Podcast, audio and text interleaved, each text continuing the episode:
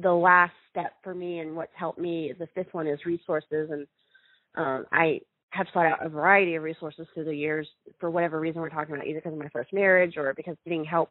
When you're disabled, you have to get a lot of things to be able to do what I've done, and that's fine, and I'm glad for them, but you still have to learn and kind of get past that thing of, well, I shouldn't ask for help or I can't. Well, you got to, in my case, you got to kind of get over that kind of quickly.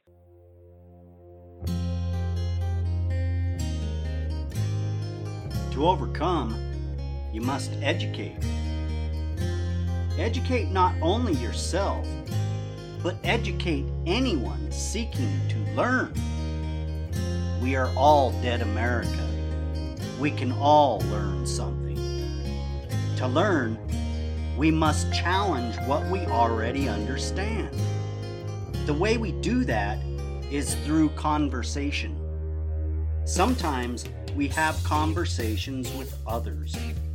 However, some of the best conversations happen with ourselves. Reach out and challenge yourself. Let's dive in and learn something right now. Today we are joined by a returning guest, Michaela Cox. Michaela has multiple books out, and we are going to speak about her new book, Now I See, A Lifetime of Learned Truths Along My Journey Through Life. Michaela, could you please introduce yourself to our audience and let them yes. know just a little bit more about you, please? Yes, I'd be glad to. I'm Michaela S. Cox. I'm glad to be here. Thank you for having me. Um, I am, as you said, a multi-published author now. And I'm a speaker, and I've lived a very interesting journey. I like to call it thirty-eight D D D, uh, a journey of learning how to go from much tribulation to thriving in all things, and that involves lifelong disability of legal blindness, divorce at twenty-six, and death of my beloved husband by age thirty-eight, and threw me into solo parenting, and that was four years ago. So it says here, Michaela wants you to take this journey so that you can be empowered to learn how to come out of the other side of your own tribulations and climb up the mountain and thrive in all things in your life.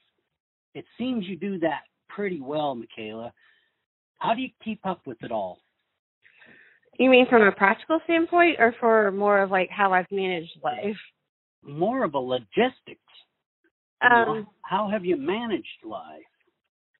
Uh, through different coping mechanisms and different skill sets. I learned a lot of them early on because I've had my disability since the day I was born. So I've had, you know, going on forty-three in November, forty-three years of practice. So I try and do it well. Um, a lot of it, um, if anyone's had a disability, they know most things in the body, when something's lacking, the rest of the body will compensate for the area of lacking. So I have really good hearing. I have good memory. Um, I have, it's not necessarily a body part, but I have good organization skill. I'm a great planner. I'm very resourceful. I've learned to think outside the box, you know. Uh, chaos is not my friend. I like lots of order and organization and just systems of methodologies and approaches to handling whatever's in front of me and just figuring things out and doing what has to be done, you know. Yeah, you do a lot. You write a lot of books, and you're out there doing a lot of podcasting. Yes. This is reliving your life in many ways. Every time Correct. you uh, come across a new question or something challenging, you relive parts of your life. So in this journey, does it help you cope and understand your life a little better? Yeah, and like I said, I've been, it's not anything new to me. It's not like I had one life and had like a, I'm not making light of anyone's experience, but it wasn't like I had one life and then something caused the disability. I've, it's the only reality I know. I don't know what the world looks like through normal eyes. It's what I've always known. I've never, I'll never know any different. So it's just what I've always done, you know. It wasn't like it was one way and then through some whatever situation, I woke up to a different reality. I, I've been this way literally since I took my first breath, and it's not fixable. So it will be this way until I pass away. So it's just what I do. And, you know, when we're given situations like things I describe in my thirty-eight D D D, you either figure out how to deal with them, even if you may not be able to remove them, you get around them, or you don't. You you have a choice to make that choice, but you don't have a choice in the sense of if you want to succeed and do well in life, you have to find a, either push through it or find a way around it or what to do with it or something, especially if it's immovable, like a disability like mine. Does that make sense? Yes, it does. And, you know, of course, that's a very hard truth. And when you're faced with it and you have to do something, it is right. definitely a motivator. So in your introduction, it says, uh, now I see life lessons and truths learned through my life's journey. So what is the biggest truth you have learned so far in your life's journey? Um, I would say it's five. Um, huh? It would it would be um, for the ones that are religious based. It has been my faith. I know that's not for everybody. Mine has been my faith first and foremost, and then after my faith, it would be um, like I said, life is a choice. Um, you may not get to choose what you're given. Like I didn't choose to be born with a disability. I didn't get to. Well, I did walk away from a first marriage, but I didn't choose the situation as far as what caused that to be the result. And I definitely didn't choose to lose uh, my husband, the love of my life, and my children's father, when, while not the youngest, at a young age, to have such a major curveball in your life. They were six and three at the time. I didn't choose any of that. I didn't ask for it. No one does, okay? No one wants those things to happen. But they happened nonetheless. So it came down to I can either do something about this or not. And so I've always chosen, like I said, a lot of these lessons we're talking about and truths I learned at a young age because of the disability, and they helped me then. But they also kind of were able to help me through the next two that would come along, you know, come to find out down the road in my journey, because it's the same skill set. It's just a different obstacle to work with, you know. And so I learned I can either let my circumstances define my life, or I can say, no, this is unacceptable. I'm going to define it for myself, and I'm going to do what I have to do. And that's what I've always chosen. That is powerful. So we all have bad days. What coping mechanisms does Michaela find throughout these bad days to help her go to the next day? I think that plays into the third thing that's helped me a lot. Um, there's a reason why in our culture that we say mindset matters and is key, and, you know, mind over matter. Like if you put your mind to something, you can do just about anything. There's power in how we manage our mindset. We may not be able to control what thoughts or feelings we have as human beings, and that's okay, because that's what gives us our humanity. We are human, and that's part of the human experience. But we do get to choose, once we have those thoughts and feelings, what we want to do with them and how we want to use them to either help us or not. Like, you may have a day where you're more on the okay end of the spectrum, like, I've got this. This is going to be okay. I can do this. Or you may have a day where it's not so okay, and like, this really sucks, which honestly a lot of life does. It's not a bed of roses, and it's not always fair or just. And a lot of these things I've been through, they're not fair and they're not just, and it does suck. But I had to choose, after dealing with the feelings or the emotions of what the crap, am I going to stay in what the crap end of the spectrum, or am I going to do something about it and get productive or positive, or, you know, try and pivot and rotate my, now I'm not always the greatest at it. I'm not here to say I have all the answers. Like you said, we all have bad days, but we still get to choose what we do with that. And I think oftentimes if we can control our mindset and help it to work towards our advantage, that will help us stay on track with the choices we want to pursue to achieve our goals. And mindset, a lot of times that's half the battle. So if you can find moments of positivity or a good outlook, or, you know, maybe some things to be grateful for, or maybe some things to have, be happy about, you know, because happiness is a choice, you know, it's a joyful thing, which it could be small, but it still is enough to maybe move the needle to keep you in a positive direction, to be able to say, I've got this, I can do this, I'm going to figure this out, I'm going to see this through, I'm not going to quit, I'm not going to stop, whatever that is, I will persevere, you know, I'm determined. Then that can help you on this journey or whatever you're going through to get to the other side of whatever it is you may be going through. Yeah, that's wonderful. So let's get into the book a little bit. I don't want to yeah. give away a lot of this book because it's a very powerful book, and it's a very easy read. There are short chapters in this book, but it's dedicated to very point uh, driven material here. Right. On page twenty-six, it says, as I got through middle school and high school, it wasn't so much the teasing as it was the rejection and the lack of acceptance I found in my peers. That is very remarkable. A lot of us, that's all we want is acceptance. Right. Can you talk to us a little bit about that, please? It was really hard. Um, I know y'all aren't seeing what I look like unless y'all seen maybe my author photo on the back of my book. I'm red hair. Okay, I'm light skinned, okay.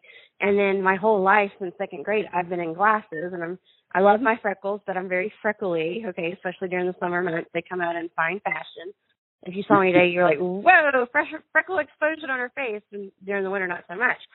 But that kind of comes with the territory with redhead. And kids can be great, but they can also be very cruel. So think of it starting in second grade. You have this redhead little very pasty white girl yeah. with freckles and blue eyes. Her always sitting at the front of the class. She's always taking longer on her exams or tests or assignments. And she's always wearing glasses, or the teacher's always having to help her. Or depending on what year we're talking about, she has some fandango piece of equipment. So there was no secret, okay? It was no secret. Everybody knew I was the different one, okay?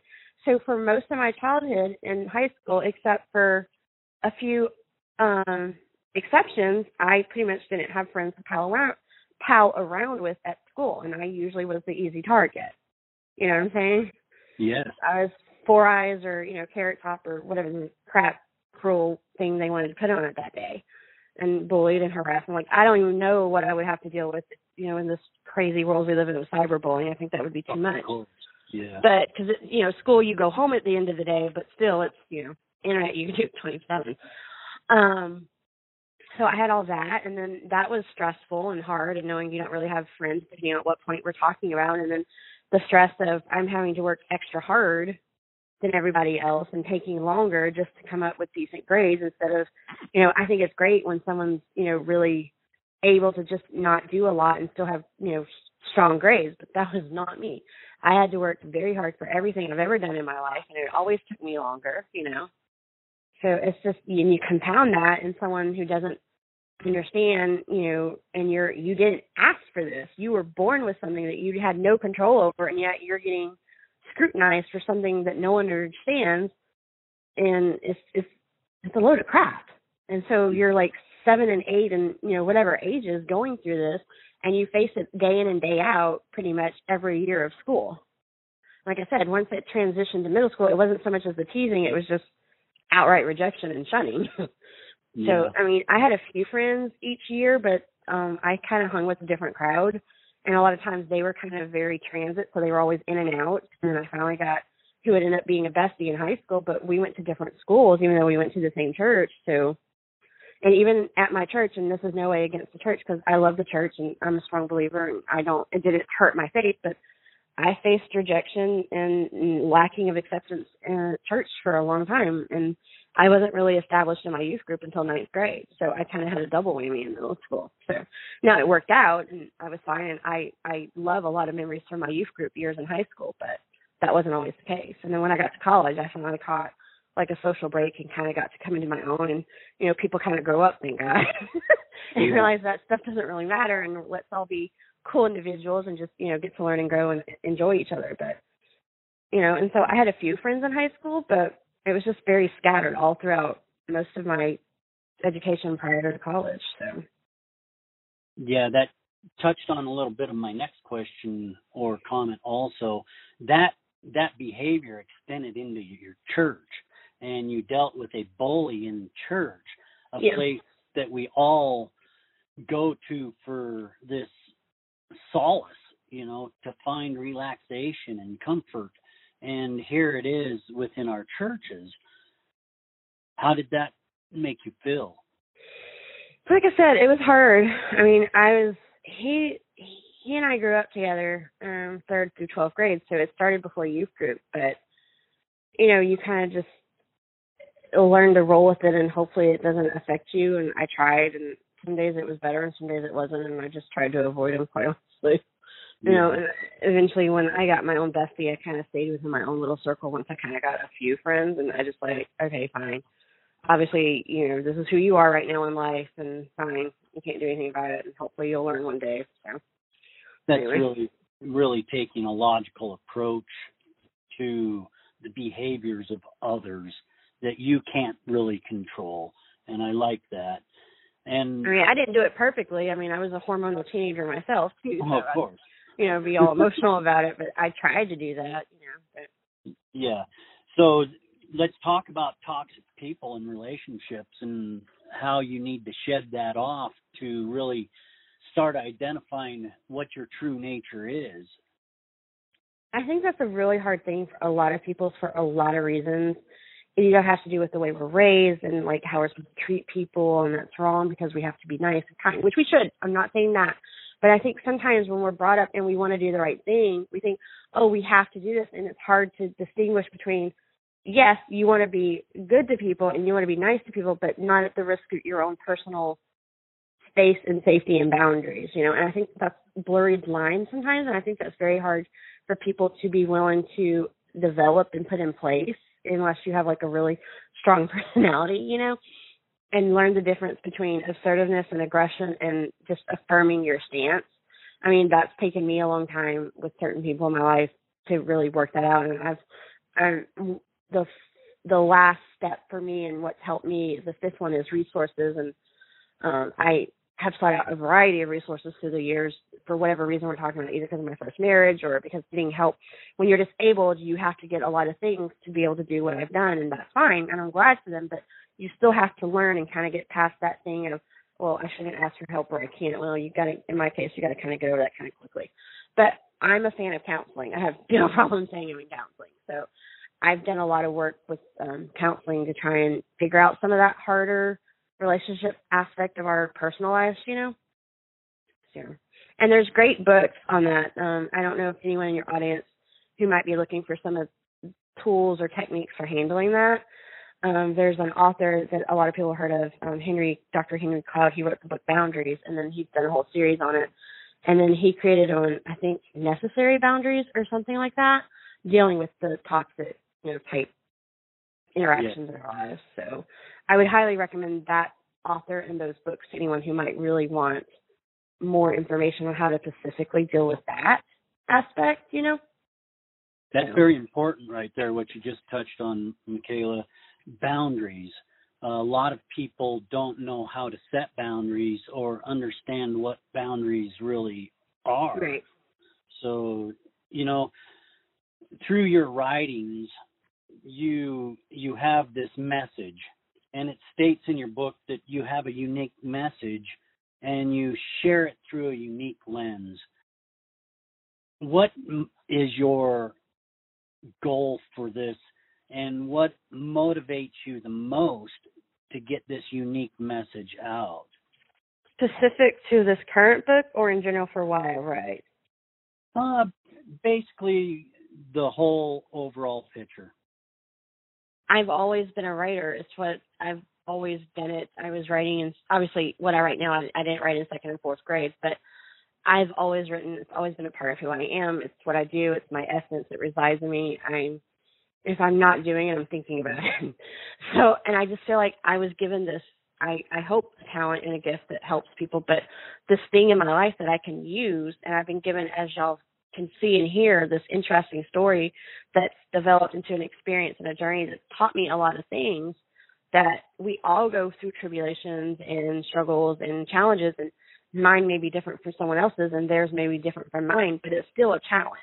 And how you work through challenges is the same, whether it's a different type of challenge from one person to the next or not. If you want to overcome it and be empowered to work through it, you still have to have, it's like having the same muscle set to do a certain exercise. It's still the idea of your overcoming. So I feel like with my unique life story and journey, I've been taught certain things that I feel like can be helpful to everyone, no matter what they may be going through. And I feel like I've been called and purposed with to use it, to contribute, to hopefully help or inspire and maybe give someone some knowledge that I've gained in my own life. I, I don't have all the answers. I do have what I've learned, and I can share it, you know? and maybe it'll help someone else in theirs. I don't know, but I might as well put it out there and see where it goes, and hopefully it can help someone. You know, that comes in part three of your book. You talk about your aspirations coming to fruition. Yes. Talk about that with us. It was a journey becoming an author. Like, I didn't know until high school that I never thought about it, that this might be my career, my full-time desire in life as far as professionally, you know. Um, but I had a high school teacher who, you know, I have a few high school teachers I still keep in contact with. But she's like, you can write. You can use this. God gave, I went to a Christian school for most of my education um, before college. And she's like, you can, God gives us gifts. You, he's giving you this for a reason. We're, we're created with purpose. You're supposed to do something with this, and you can write whatever you want. Just find your voice and find your story. And so I started thinking about it in a different light, other than it was just something I was interested in as a kid. You know, we all have our, like, ooh, that's cool, let's go do that as a kid type thing. But I saw a bigger picture of it, you know what I mean? And then I just started writing and kind of working on my craft. I didn't really go to school for it. I, I had different, I mean, I was an English minor, but I didn't, like, do it for that reason. I just, I was liberal arts. I'm a liberal arts girl. Um, and so I just started working on my craft and writing things that I cared about. And then in two thousand six, for better or for worse, it is what it is, um, I saw a T V show that I really personally liked a lot, Sex and the City, and I saw an example of Fish's character of Carrie Bradshaw, played by Sarah Jessica Parker, that she was a columnist, and she wrote on her passion, like these little weekly columns. I'm like, I know it's fiction, but if she can write about her passions in, like, little chapters, like you said, they're short chapters, why couldn't I do that on religion, is what I've done in one of my series. And when I became a mom, I thought, well, I can do that in motherhood. And when I got my master's in political science in two thousand sixteen, I was like, I can do that. I These are things that I'm passionate about, that I have an opinion on, or I have knowledge in. In in those series, it's not so much about what I think I've learned or gained. It's more of, let's have conversation starters and let's change the dialogue, and, you know, because that's how we learn. That's how we gain knowledge. That's how we get information. Knowledge is power. And I did want to share my experiences with people. And so I started from there. And then it was more of, I had no problem writing, and I was very comfortable with my writing. But it was, how do I get it out there in the world? You know, it's fine and all good to be in a journal or in a laptop somewhere, you know, in a computer file or on Google Drive or whatever you do, you know. But how do I get it out there? And I tried traditional publishing for about a year, but that involves, like, you know, brick and mortar, New York, L A, whatever, publishing houses like Random House or, you know, Penguin or whatever, you know, pick your, in the Christian world, Thomas or Nelson or whatever, pick your choice of umpteen millions, and it usually involves soliciting liter- literary agents that shops your book to these publishing houses, and it's this whole process, and that wasn't working for me. And then I guess around two thousand nineteen, I was on Facebook, and I was stumbling across an organization called Self-Publishing School, done by Chandler Bolt. If anyone's been on Facebook, you've probably seen them. And it was this organization that literally teaches you step by step, if you don't know how to write or not comfortable with your writing, it teaches you the writing process, but I was already kind of there.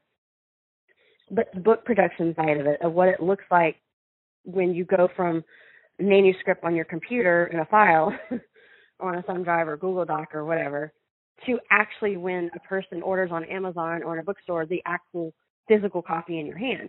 And so I learned how to self-publish, like, did an editor, did a formatter, do cover design, whatever, and marketing and promotion. And so that's how I kind of did all that stuff. And I thought to myself, when I found them, I'm like, wait a minute, I if I can learn this once, I can do this over and over and over again. And that's what I pursued it to do. And then I got into, um, in May of twenty twenty, I got into the more um, advanced or more uh, advantageous, in my opinion, of marketing and advertising and promotion through podcasting, which is how I found you and a bunch of others. So that's kind of been my own little journey as an author of how I've gotten to this point and how I plan to be more. But I mean, you know, it's not it's not just one way, but I think it works the best because that's what it's done for me, but that's how I've gotten there. And it was kind of like my own journey of how I was starting to realize my aspirations. Now, what started that chapter was I did publish the first book through a different way ten years ago, but that was before I knew about um, Amazon K D P, for the ones who don't know in the publishing world, uh, Kindle Direct Publishing, which is Amazon's own self-publishing company. And that was before, I believe, Self-Publishing School ever existed. So it was a different way of doing it. Excuse me. Well, that's a remarkable journey, you know, going through a learning phase It's scary to me, and I'm I'm thinking about doing the same thing, and I'm actually taking note from you. So, well, I'd be glad to answer any questions you have. I don't mind that at all. I don't mind sharing my knowledge. well, well, I appreciate that, and you know, I'm going to hook you up or hit you up on that. That'd be uh, awesome. I would love to do that. Yeah, and I'll share any knowledge I have. Truly, it doesn't bother me. Yeah, I, I love knowledge like that. It's wonderful. One of the best parts of the book for me was part five. Uh, it's five chapters. Yeah, five chapters. Yes, I believe so. And it says uh, how to go from surviving to thriving. So we heard quite a bit of your past experiences, and that sounds like, yes, you're a survivor. So do you feel like you're thriving now, and why? I do in some respects and in some aspects. I mean, every day is different. I'm doing the best I can. I'm still finding my way. But compared to two thousand seventeen, when, you know, the day happened and my husband Don died, you know, obviously wasn't thriving then. I was, you know, emotionally feeling like I was a, as anyone would be, a puddle on the floor. But, I'll, oh, you know, a lot's happened in the last four years, and they're still hard days. But between figuring out what to do and just trying to do the next right thing, and knowing I had to make choices, and knowing how to work on mindset, and a big piece of this journey of grief and loss has been self-care, which I did not always do well with that at all, because if y'all haven't figured it out by now, I'm very much a perfectionist, type A, a little O C D, overachiever. You know, I'm going ninety to nothing a lot of times, my friends tell me. But anyway, so I, you know, I don't usually take a lot of time for myself, but um, I can tell you from firsthand experience, literally, and the journey of grief, if you want to make the difference between drowning and keeping your head above water, you will absolutely do self-care. You do not have a choice. Well, you do have a choice, but it will not go well for you. Let's put it that way. And so I've tried to improve on that. And that can be anything involving caring for myself or oneself. It could be counseling. It could be, I just need to chill out. I need to go out with friends. I need a night off. Whatever I need, whatever your hobby is that makes you feel peaceful, I don't care. It's anything that involves helping you care for yourself so that you can stay balanced, focus and center, even if that means you have to reset, recharge, whatever, so that you can keep your mindset on track, so that you can stay true to the choices that you want and do what you got to do. So that's been a big part of it. And part of that self-care has been my counseling. It has been getting the resources I needed. It's relying on my tribe of friends. It's been phenomenal the last four years. So that's kind of summed into pieces of that formula of over the last four years, how I went from the beginning on April fourth of two thousand seventeen to standing and doing what I'm doing now. So if that answers the question. Yeah, that's wonderful. Okay, so, Michaela, you've already stated you're a firm believer and you're Christian. You talk a little bit about my truths in part six of the book, and it says, I am washed by the water. Yes. Could we talk about that? It came from a Need to Breathe song, because one of my best ways of handling life, because of, probably because I'm visually impaired, and I learned about the world through my hearing, so I'm extremely avid, avid lover, passionate about music. Now, that does not mean I can sing or play instruments. That's not what I'm saying. I'm saying I enjoy it, okay, and have a huge interest in it. So I very much deal with the world through music, and I associate everything with music. So I have what I call therapy lists of music, and I have a secular one and I have a Christian one. Well, I had been kind of out of the Christian world music scene for a while, but as I got back to Louisiana and started this new journey, I discovered the group Need to Bring Breathe, excuse me. I know I'm a little late to that party, but I discovered their music. And, okay, for anyone who's raised in the church and knows hymns, there's an old hymn called It's Well With My Soul. Well, it is true that those words in that moment kind of rubbed me the wrong way. I was like, this cannot be well. My soul is well, but the reality of my life is not well with my soul. But then when I heard, and I know that's kind of splitting semantics here in people's words, and a lot of people love that hymn, and it's a beautiful hymn, and there's a beautiful story behind it. And that's fine, but it just wasn't setting well with me at that time in that moment. But when I heard Need to Breathe, it was saying, no matter what, I'm still washed by the blood of Christ. So I'm still eternally saved. So no matter what may be going around me, I at least have that. And at that time, I could wrap my mind around that. And so it was reassuring. And I was like, I don't know where all the rest of this is going to land, but that foundation I can claim and stand on it. So that's where that came from. That's wonderful. Well, Michaela, do you have any call to action for my listeners? I would love it if y'all would check out the books, but as far as your own individual life, I would say remember life is a choice. Be willing to define it for yourself and do what you have to do to thrive and enjoy the journey. You only get one. That's wonderful. How can people get a hold of you and connect with you? I have a website. It's called my heart felt meditation dot com, and all the odds and ends are there, like Facebook, Instagram, you know, all the things. But, um, yeah, so you can, it's kind of a one-stop shop. You can get to get to all of them through that website. Well, have have you thought of doing a podcast of your own? People have asked me that. It's real interesting, and I think they're amazing things, but as you can see, I am a very busy person, as everyone else, and I just have so much on my plate right now that I am wanting to get accomplished, so I'm not saying no to it or considering it, but I think that's going to have to be something down the road that I'm going to have to really give some due time and dive into it if I ever do it, because I have um, two million books to write, and I'm trying to do speaking engagements and board podcasting, and I'm really liking the thought of working with another organization, Thought Leader, that helps people get TEDx talks, and so I'm putting all my energies into that stuff right now. Oh, and I have two kids to raise, too. Let's don't forget that, okay? yes, yes, you are a very busy lady. I don't know how you get the energy. The passion just comes naturally to you out of all of your heartache and struggles. You're a fascinating woman, and I really encourage people to connect and hook up and read some of this. And she's on many, many podcasts, so hook up with Michaela. Michaela, I say thank you very much for returning to the podcast. And well, I'm honored to be back, and I appreciate you. So thank you for this opportunity again. Yes, and make sure you keep up our audience on what you're doing. Yes, please. I would love to stay in touch and stay contacted. And, again, I'm glad to share my message with anybody. And if you have any questions for me, future reference, look me up. You know where to find me. You're a beautiful person. Thank you for what you're doing. Thank you for having me, and you have a great day.